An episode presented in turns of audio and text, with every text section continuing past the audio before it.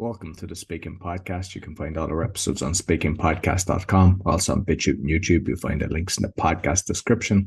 I've got four other podcasts The Meditation, The Awakening, Learn Polish, and The Crypto, as well as being a podcasting coach. And you'll find everything on bio.link forward slash podcaster. Today, looking forward to this uh, episode. We've got the CEO and co founder of Stream Alive. He's a TED speaker, he's also an author, and done a few other things as well. Please welcome Lux Narayan. Perfect. Thank you, Roy. It's a pleasure to be here. Thank you for having me. No problem. Well, I, I know that uh, you, you've listened to a few of the shows. I've I, I mentioned a few of the things you're doing, but you might introduce yourself to the, the listeners. Cool. I'll, I'll maybe go in the sequence you mentioned. Um, so my, you know, um, what what I do for my day job and and really my life at this point is my my newest baby, which is uh, streamalive.com and um, stream alive was was born from a, a, previous journey. And we'll talk more about stream alive i'm sure about how we help make live streams alive. And uh, that's one of the reasons i was particularly excited about coming on to your show because it's about speaking and it's about speakers. And stream alive is very very complementary to that uh, I, I, like dabbling in a in, in in a lot of things at any given point in time you could call it an extended midlife crisis so um, my current passion, which I've been following for the last few years, has been stand up comedy. Scariest thing I've done, speaking to a bunch of strangers and trying to make them laugh. Uh, but as you probably guessed, I enjoy speaking. So uh, speaking at the TED main stage here in New York City on obituaries was was something I enjoyed preparing for and something I enjoyed delivering as well. Uh, writing is a big passion, so um, I know you can't see it on the podcast, but this was a passion project during the pandemic. Uh, more than a passion project, actually. It's a book called Name Place Animal Thing, and it's it's funny how things happen because Stream Alive was actually born from that uh, book writing journey. And if that's of interest, happy to dive into that story as well. But but that's me in a nutshell. No, uh, to be honest with everything you've mentioned there, I want to touch into. So I have done an open mic and I've also done the like um with the Toastmasters. I've done a lot of competitions and I enjoy the the comedy. I've watched uh, one of your uh, comedies uh, and it was actually very good. It, there's a lot of kind of playing with words and callbacks and everything that you were doing. So how long have you been doing the the comedy and why did you actually start it? So I've been doing um I mean a fan of comedy for I, I can't remember how long. I mean, and I think a lot of us are big fans of comedy, right?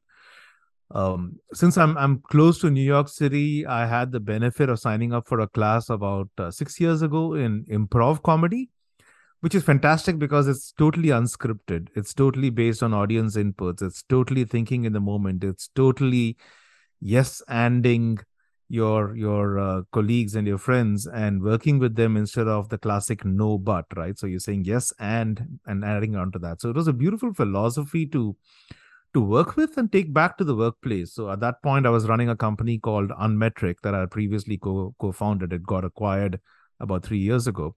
So that was great culture to take back to the company. And then i enjoyed improv so much that i um, actually picked up the the courage to um, I, think it was over a couple of beers and losing a bet with a friend at some point that I said maybe I'll try stand up comedy as well. And and the, the funny thing there was I realized how much of structure there is to comedy. So stand-up comedy was um, as much as you know, you write your script and the end of it, you calculate the number of jokes, and if you don't have a joke every 20 seconds, your script sucks. So you had to have at least one, three jokes a minute. So a five minute set, you need at least 15 jokes. Anything less than that it's not a it's not a comedy set. And then callbacks and the science of it and how you structure a joke and how you kind of get economical with words. Uh, how do you quickly get an audience to come on to a premise? It, it was probably the toughest speaking thing i'd ever done. And i just fell in love with it. I think the bigger side benefit was it made me a lot more observational because after I signed up for stand-up comedy and did a did a set, I, I was suddenly hunting for material everywhere, you know.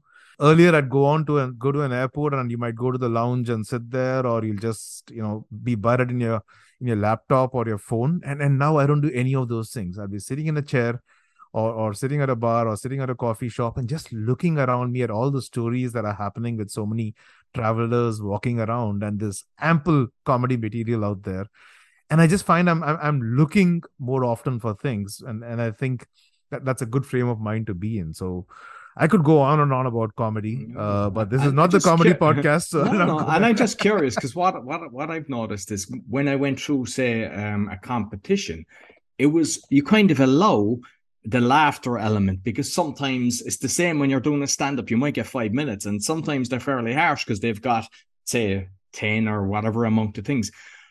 But you have to allow for the laughing before you start going again. And I found the more the crowd, the more you have to allow for the actual laughter. Have you experienced the same? Oh, totally. And and it works both ways, right? You practice your script and you expect laughter at certain points uh, you expect more laughter at a certain point and you expect less laughter for a slight chuckle when you do a callback and things and sometimes it goes per the script where the audience laughs as you expected them but at times it doesn't. So you you have this joke that you think totally crushed it and you get some polite laughter. And then at that point it's important not to pause too long but move on quickly right? And then you got this other one that you thought was a very ordinary pedestrian joke but people are rolling with laughter.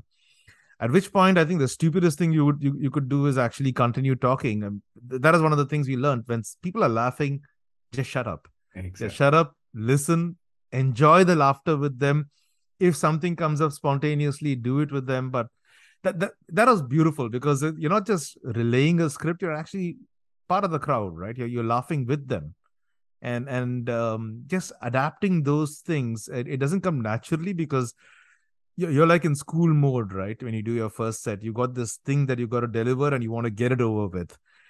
But then you start enjoying it. And when you start enjoying it, you learn to laugh with the audience, you learn to pause, you need to you learn to riff a little bit. And that's when it starts starts getting even more interesting. But but yes, absolutely. That those pauses and and I think you know about it because uh, I mean, one is you're on a speaking podcast, and you said you also done some open mics uh, unless you've actually been on stage and done that the, the importance of those pauses is not something that that comes naturally. Yeah and what you've mentioned that's happened to me a lot of times. I i'd assume okay this is gonna they're gonna crack up laughing with this and yeah this is they might get a few giggles and it's the opposite and you're gonna yeah. But i think when you're playing from flow and you're not too scripted and you're just you know exactly what way you're going to go you just go with it and it doesn't kind of it doesn't affect you. Where some people they're so scripted that they can't do that. Absolutely, and I think you those three words you said is captures it. Playing with flow, right? So you're playing from flow with flow. That that that's when you, you're kind of in the same stream as the audience, and I think that's that's super important. No, exactly. So now I'd like to delve on the the TED speech that you've done because uh, I know you've done a, a lot of research on it, and we call it looking up the debt column. And but it's got something like over two. I, I know it's in a few different places, so it's hard for me. But I, I I'm sure it's over nearly two million or two million plus uh, views on it, which is you know very impressive. Thank you, and and um, I mean that that is very close to my heart because um, the the obituaries and and over here um, in the states where I am, the New York Times is is my newspaper of choice, and over there uh, they have a fantastic obituary column um, in, in in terms of uh, actually let's take a step back right? But when i was growing up i heard this fantastic expression that stuck with me which is if you want to learn about man's failures read the newspaper from the first page onwards and think about it. Right? in the first page you're going to read about war you're going to read about the virus you're going to read about politics you're going to read about accidents and crime and terrorism and all of those things are the first things you read about in the newspaper on the first page. It's it's usually pretty depressing the obituaries, which traditionally in most newspapers are on the back of the newspaper, this was before newspapers started coming out with about 20 different sections. Um, the, the obituaries would be right at the end and and very very um, you know fittingly i would say right at the end but when you read the obituaries they, they're a celebration of of lives well led they're a celebration of of amazing things that people did i mean some of them might be notorious things as well but all of those together paint a beautiful kaleidoscope of what what life is about right? And each of us is so much in our own bubble that uh, i just find the obituaries are a great way to look at what else is out there what else are people remembered for what are the what are the amazing things people did in their lives and are remembered for afterwards. Is the highest form of accolade if you ask me because here you are mentioned in a newspaper like the new york times or the wall street journal or the economist in the obituary section. But you can't post it on facebook because you're not there anymore right so so it's pretty ironical in some ways so i've i've been fascinated by the obituaries i i have a stack uh, out here uh, on, the, on the side, which is about a, a, a, dozen from the last week. It's still constant reading for me. So at that time, uh, I used to do a lot of speaking, and I spoke at a. This was because I used to run a company called Unmetric in the social media intelligence space. Uh, we would help benchmark, uh, help brands benchmark what they were doing on Facebook, Twitter, YouTube, Pinterest, LinkedIn, Instagram, and we did that for 150,000 brands across the world. And I was talking about big data and stuff at a Twitter conference. And I said, you know, who wants to listen so much about data? So let's make it fun. Let's make it interesting. And that's why the comedy hat comes in. So I gave a talk about data that had a joke every 30 seconds or so. So there's someone in the audience who who enjoyed it and said, uh, you know, if you can do a similar thing, which is um, we, we, I run TEDx in Bombay, and I'd love to have you there. And um, he said if, if you have something interesting to talk about. So at some point i'll, I'll spare you the details of how we stumbled upon that but it took a few uh, tries. Um, I, I, thought this would be a great story because my life at that point was looking at historical data from a data perspective i said why not do it from a life and death perspective by doing it in the obituaries? What lessons can we learn from them? Right? So we analyzed 2000 obituaries looked at lessons from that and and that's really what we synthesized into that tedx speech. And the interesting thing was the curator for TED Worldwide was in the audience at that point, and she loved the talk. And then I was invited to speak on the TED stage over here, and uh, I think that's the one you saw, which which got about two million views. Uh, but but fantastic experience just from the learning to speak, from the number of rehearsals you need to do, from how prepared you get. Uh, I hit a point where you could wake me up at three o'clock in the morning and ask me to recite the speech, and I could do it entirely from memory. But I, think TED is a great, um, you know, training ground for a certain structure of speech and a certain delivery way of speech, and and that was one of the ancillary benefits besides working on what I personally think is is pretty amazing content. I mean, learning from obituaries. No, absolutely, absolutely, and and so it, it's because I I've seen kind of one where it was like five odd minutes and another so over 10. So was it that one is from the Bombay and the other is the TED one then and the. Yeah. Exactly, yes. Okay. So um, I, I, think one is seven minutes and one is about 12 minutes. The Bombay one, they, they publish a longer one. The uh, one in New York at the TED HQ was was a tighter one. Uh, I think we had about 10 speakers that day at, within a span of about an hour or two or something. So uh, yeah, two two different formats. And through your journey, say the TED, because I mean, a, a, you know, a lot of people have done. There's very few, you know, that get to actually do the the TED one. But I mean, that you've done the journey and you were kind of constantly learning. Any tips you would give people that you kind of as you got to the stage because you know you said you wake up at three in the morning and you could recite it like, was there anything that when the penny dropped and went, oh, that that has made a difference that you you know incorporate into future speaking? It's it's something which um, now is very very obvious in retrospect because when you're speaking, you focus so much on the speaking part that you forget the writing part of it. So starting with the writing, and and I think after that, one of the big things I did was focusing on writing. After I, you know, I just realized comedy is about writing. TED is about writing. It's about communicating a bunch of ideas in the most economical sense possible in terms of using the minimum number of words. So we're so used to in conversation expanding, belaboring, using much more words than we really need to, but in a tight five, as they call it in in in, in comedy, or in a seven minute time on stage that you have in TED, you, you need to collapse and condense as many of your ideas as possible into that time constraint so the first thing it teaches you is how to write better. Right? Uh, like I said, in the comedy sense, it is how do you write to have a joke every 20 seconds. In the TED sense, it is like how do you communicate as many ideas as possible within it, where you got to strike a delicate balance. You don't want to make it too rich where people are, are losing you and not with you. And you don't want to belabor it too much where people are like, okay, he just said that a minute ago. Let me check my phone now. So striking the delicate balance starts off with with writing and once you've got that nailed down which which um, is voiceless without intonation without expression you know after that is when the emoting and the expressions and all of that comes. And then the next stage is what we talked about a little while back where although it's it's a speech you're not really giving the audience time to react. You are giving them time to react in terms of smiling nodding their heads or chuckling or laughing in case of stand-up comedy right and and you probably noticed if you saw that TED speech that although it's a talk about obituaries, there are a fair number of jokes. So so now it's become where I can't help it. I I cannot give a speech without cracking jokes. It's it's kind of become part of my my DNA and, and something I thoroughly enjoy. But and I think people connect with you better when you're doing that because if you make them laugh, there's like a bond straight away. Absolutely, I couldn't agree more. And and and it's like a Jedi trick, right? I mean, you're talking across to somebody and you're actually making their stomach and their throat vibrate without doing anything, without touching them. It's a, it's a magic trick, if you ask me, right? La- laughing is, is such a basic emotion that eliciting it is, I think, powerful and, and very, very strong in terms of the bonds that it creates. Right?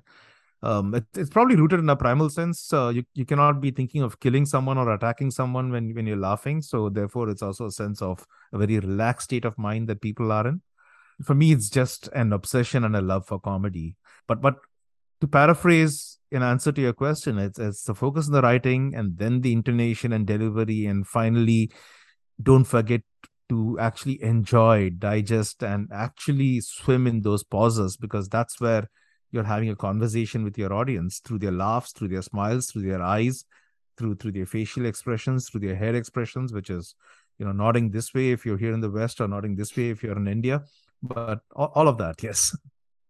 Oh, brilliant. So I know with your book that we mentioned at the start, and I've seen some of the things kind of, I don't know that they come from this, but I actually hate that question as well. So what do you do? it's it's to answer right, but it's it's a and and uh, ironically we haven't heard that question. So what do you do? Very often in the last couple of years through the pandemic because you didn't have the chance to meet someone accidentally at a bar or a coffee shop or at, at, at, some other place or at a conference or an event, which is typically where you'd ask an absolute stranger this question. And then the person would respond with what it says in their most recent profile uh, update on their LinkedIn page, which might be what they do for 50% of the time that they are awake, but it certainly doesn't define all of us as people. I mean, look at your introduction to this podcast when you started off. Uh, you, you have a podcast on mindfulness, you have one on this, you have one on crypto, you have one on the Polish language. Um, we were talking about Ireland a little while back. We're talking about you being in Poland. There's so many dimensions to us that it would be criminal almost to just compartmentalize a person into that one thing they do for for earning their their their monthly salary. Right. So it's been a pet peeve of mine that you know we need to be defined by a lot more things. So that's why the the book name place animal thing is also a childhood game so i'm a big fan of analogies and metaphors. So the game is an analogy for the entire book. And spoiler alert the gist of the book is um it's it's like make more things physical and virtual. Virtual stuff like a podcast but also physical things with your hands. Uh, get in touch with your inner animal. I'm sure you'll you'll relate to it in terms of mindfulness and you know your body and your breath and and all of those things uh, places travel not just far and wide uh, it's enough to travel near and narrow because there's so many things in your backyard that you probably have never seen and should probably start with first since they're very cheap to visit. And finally name which is there's more names to us than what we wear for our for our job and and that side of our identity right? So the book is written it's a non-fiction book but it's written in the style of fiction. So if you're familiar with monk who sold his ferrari or jonathan livingston seagull or all those allegory kind of books where there's a story which is almost like the vehicle that carries a whole bunch of ideas. So it doesn't become too preachy or too didactic. Uh, it, it, it was very cathartic for me to write the book. It's been in my head for a very long time. And uh, interestingly it came at a very um, very difficult time in life uh, but also um, you know almost like regeneration the current company uh, stream alive was born from the book writing journey. So uh, I can't thank the book enough. and like, because I love marketing, and I just just the cover. Because if I'm walking in a shop, that would grab my attention because you've got the four colors big along with the picture. So definitely the you you you you've nailed it on the head with, with with the cover. And did you self publish or have you gone with a publisher? Uh, I, I self-published it, but used a publishing company's facilities to to to do it, just to make life a little easier for me. So it was one publishing company in India and one for for the rest of the world. I just used Amazon, which was entirely self-published. But for India, I used um, because there it's a little more resonant since the game is something that people in India are a little more familiar with. So I had a company called Notion Press, which also works with a lot of self-publishers uh, work on it. Excellent. So let's uh, let's move into the, the goal, the stream alive, and that's something I'm very interested in because I do a lot of live streaming, usually every Tuesday and Thursday. But we've taken a you know a month or two off for the summer. But I've done I don't know fifty more, which a lot of you know Mikki Willis, David Icke, you know a lot of famous people in America, and I thoroughly enjoy it, and I know the exposure you get is fantastic. So let's you you mentioned that it came from the book, so you might tell me the journey of it. Oh, absolutely. So, so um, actually, let me rewind back a bit. I told you I was previously running a company called Unmetric. Uh, Unmetric got acquired in the end of 2019, and then after that, uh, we, we had a personal emergency at home with with our older son having a medical emergency in Berlin, having to be airlifted here, and life just got very very crazy. And we thought that's the craziest thing that can happen and it was and then the whole world goes into lockdown with covid. So just too many things happening at the same time. I just decided i needed a break. So in the middle of 2020 uh, i left the company that i had co-founded about almost 10 years ago. And and unmetric's journey was from a bedroom in chennai in india to a boardroom in copenhagen. We were acquired by a danish company that was acquired by a us company that was acquired by a private equity firm so um, that journey complete I, I, just decided to step back and take some time off and focus on on you know um, personal growth and also on the family and stuff. And that was a time when i'd run out of excuses for writing the book because the ideas in the book have been something i've been jotting down on many flights and things for years. And i sat down and you know wrote most of it through the latter half of 2020 now while i had the ideas i didn't know how to write a book how do you edit a book how do you market a book how do you get amazon to um, you know give visibility to your book? So a whole bunch of things that i needed to learn. And uh, latter half of 2020 was I, I signed up for a bunch of courses uh, on how to, on exactly those you know how to write a book how to edit a book. And these were delivered on facebook live on zoom on on youtube live. Class sizes were as little as 10 students to as much as 1200 students in the case of the amazon marketing course so I ended up attending 56 live streams across six different courses that I had signed up for and paid for on how to write, edit, market, and list a book.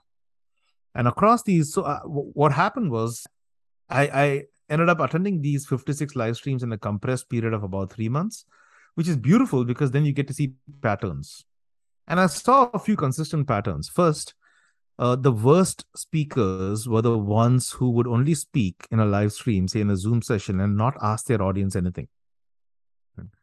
You have you have an excuse for doing it when you're talking off stage, but even a good speaker on stage, and and you know this, would ask the audience questions, ask them to raise their hands, ask them to do some things, keep it interactive, right? Uh, there's no excuse for not keeping it interactive in an online session, but the worst ones are the ones who do that the better ones would ask the audience questions, but they would ignore the answers. So they would ask the audience basic questions like, hey, where are you joining us from? Put it in the chat.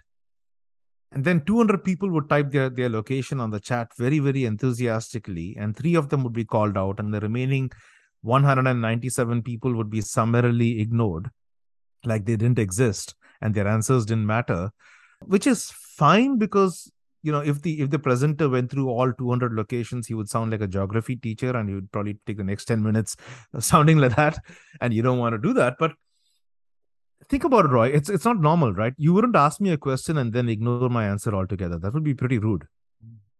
But we do that on a live stream scenario because there's no better way. I mean how can you ask 200 people a question and acknowledge their answer right or you might ask people like uh, okay folks what is one important quality? I know you teach podcasting right? So you, you might say okay what is the most important technical thing that you think a podcaster should be aware of? Or or what is one quality that every good podcaster needs to have? Put it in the chat. And then 200 people are, saying you know voice modulation or this or that. I'm, I'm making stuff up so please excuse my ignorance on this but people are answering but again you might read out two or three people and then you'll ignore the remaining ones of them. So i notice this time and again. In certain cases the presenter might say hey here's a link. Please go to this link and participate uh, to ans- answer this poll at this link or something like that.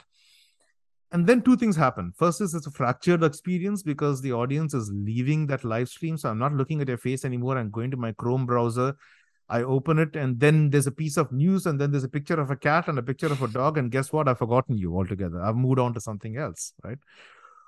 Or worse still you put the link on the zoom chat and then people are typing something or the other and some are some people understood the instructions most people didn't understand the instructions. So you say go to this link and type your answer and everybody is typing the answer here and pretty soon the link is buried up there and someone is saying what link? I can't see any link and then everybody is typing the answer here and it's total chaos so i saw these repeated again and again and it was very obvious something is broken right uh, because the second thing about sending people to a link is like me meeting you at a conference and asking you a question and you're about to answer me and i say no no, no hang on roy there's a box outside there next to the ladies' bathroom. Can you put your answer over there and come back here and continue the conversation? You're not going to come back and continue the conversation, right?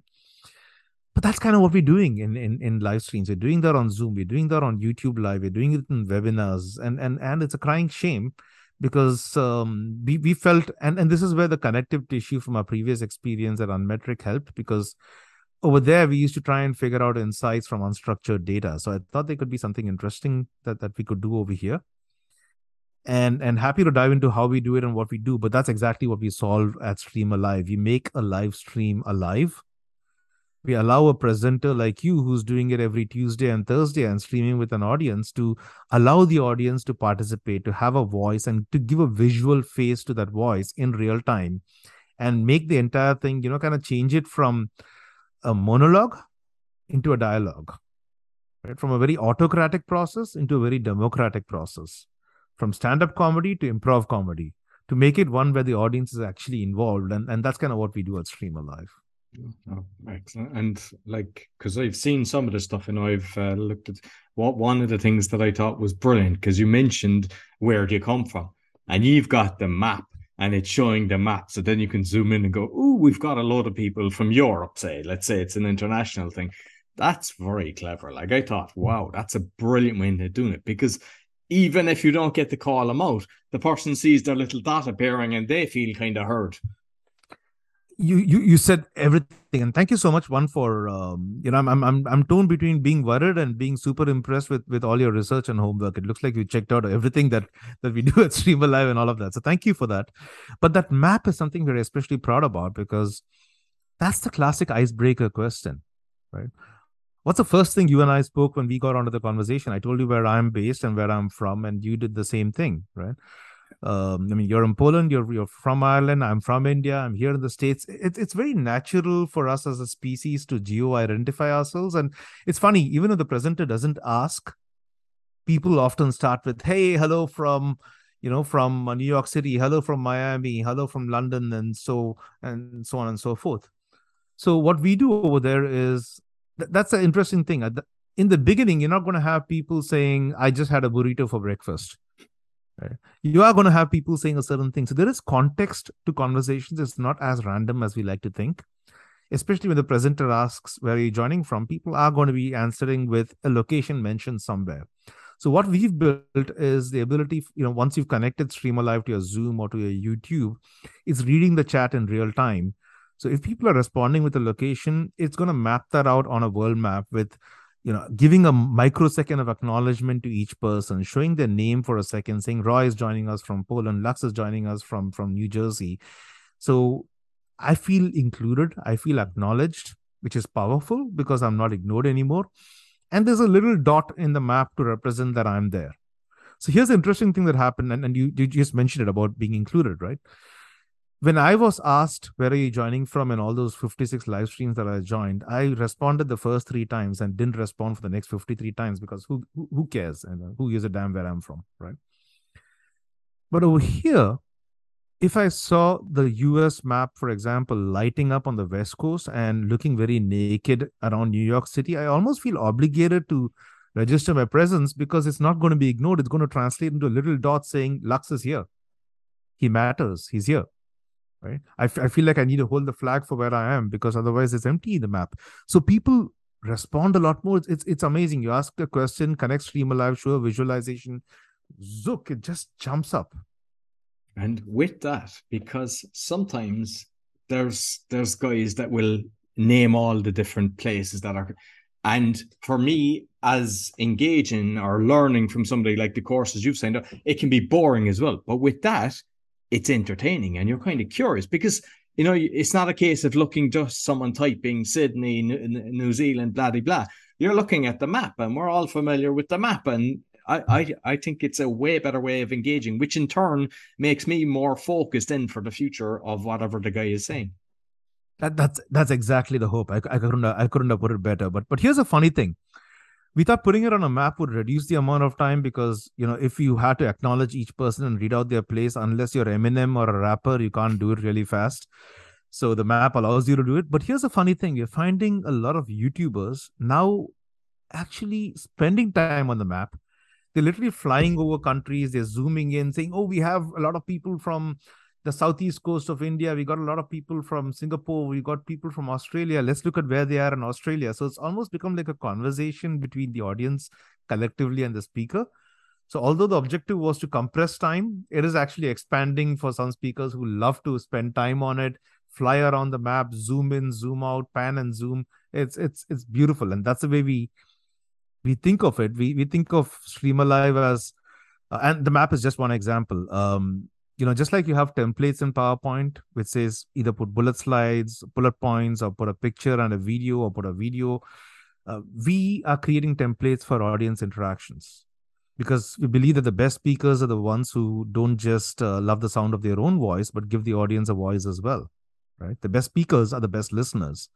So we're giving a whole bunch of um, templates for speakers to allow their audience to give responses and and to visualize those responses. So so you picked on the map, and and you might have seen the other ones we have as well. So for I example, same one when, for example, you asked a question, and it looks like it's interactive as well. Because most of the ones that I've seen with that is you don't see what's going on. You're waiting and you're bored, and you're going away and you're looking at your Facebook or whatever, and then all of a sudden they show you, yeah, three percent said this, but JR1 seems to be moving, which means I'm not going to, you know, I'm going to stay focused looking at this.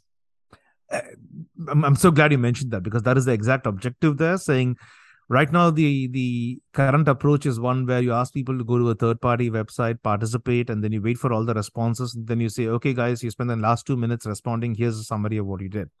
Right?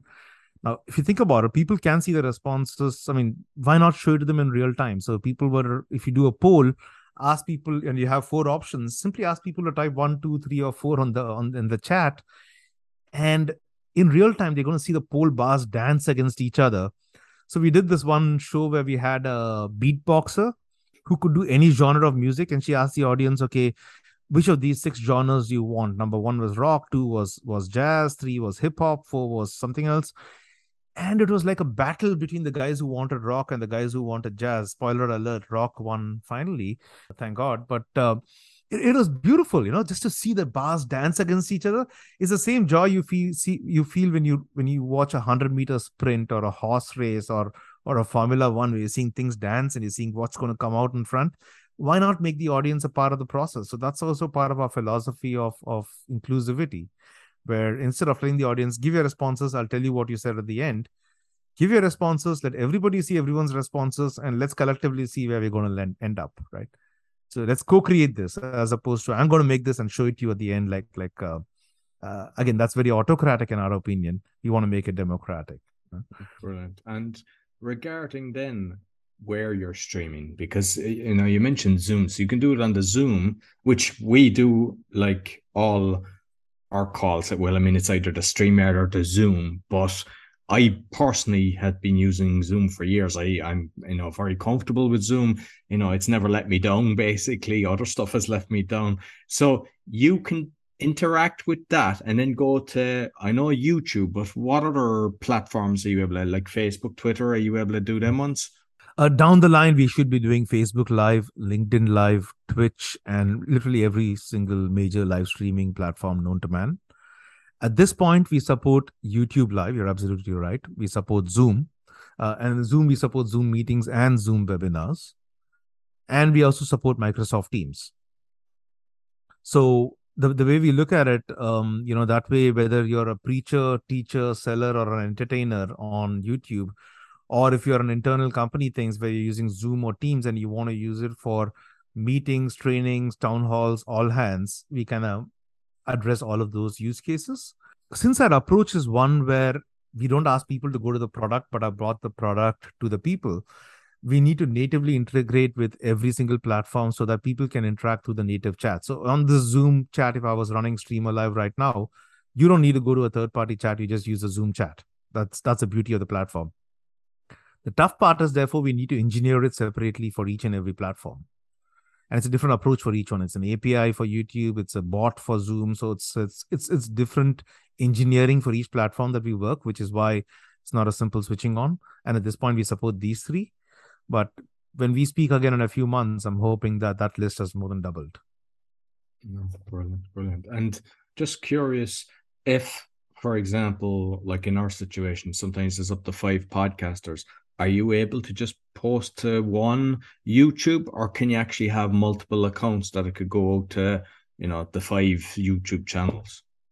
At, at this point, it is one YouTube channel per per account. But if you want a second one, you got to create a second account and in fact the product is actually absolutely free uh, right now and even when we start charging we will still have a free plan so if you had multiple accounts you just need to sign up for you know uh, multiple email ids on the on the platform and use each one with one.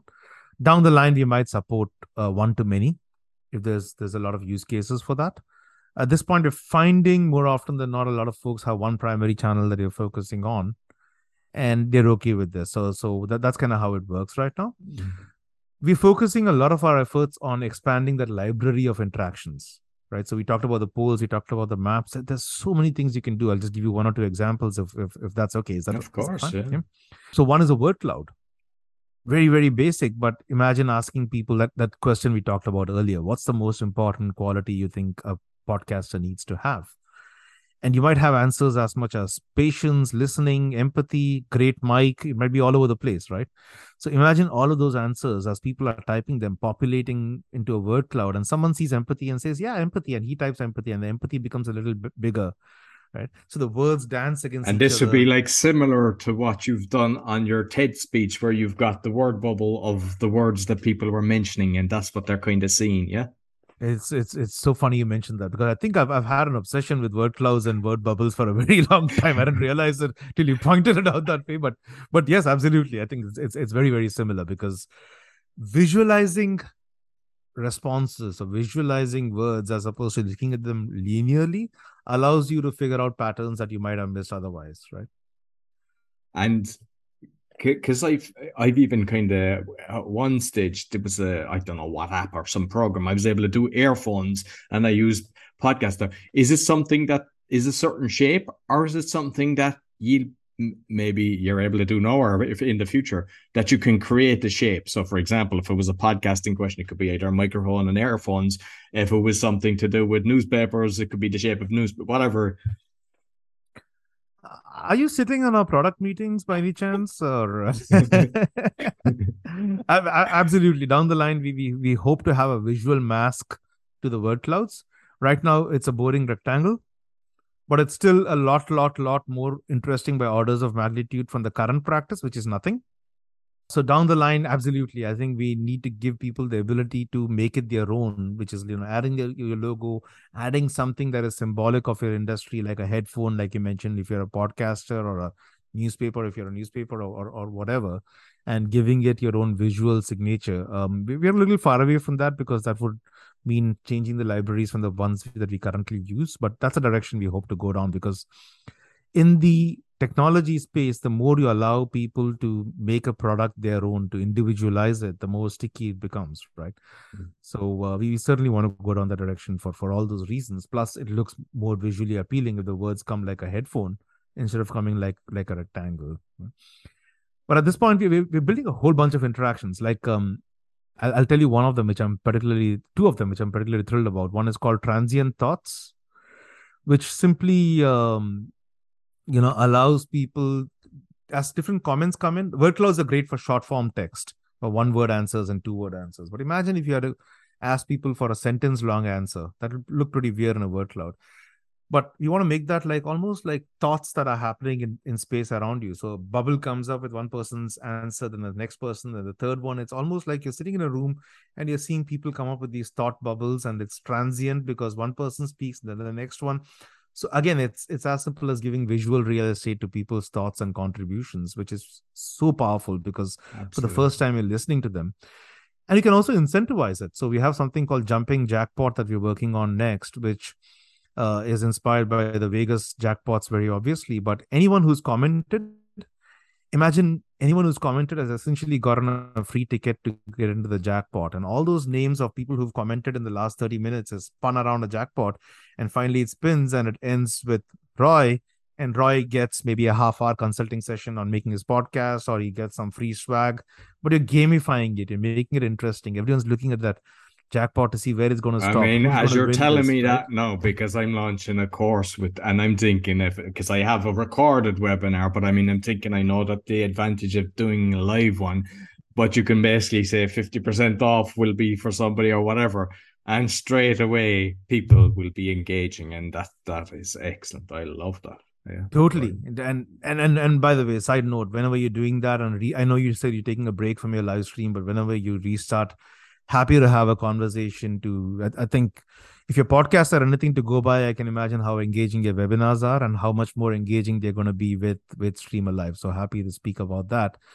I mean our focus and you alluded to it roy is is to help presenters you know track increase and convert engagement right so there's a whole analytics module at the end of the product that allows you to look back and say okay, when were the spikes? Who was the most engaged person? When I asked that question saying, when are you planning to start your podcast?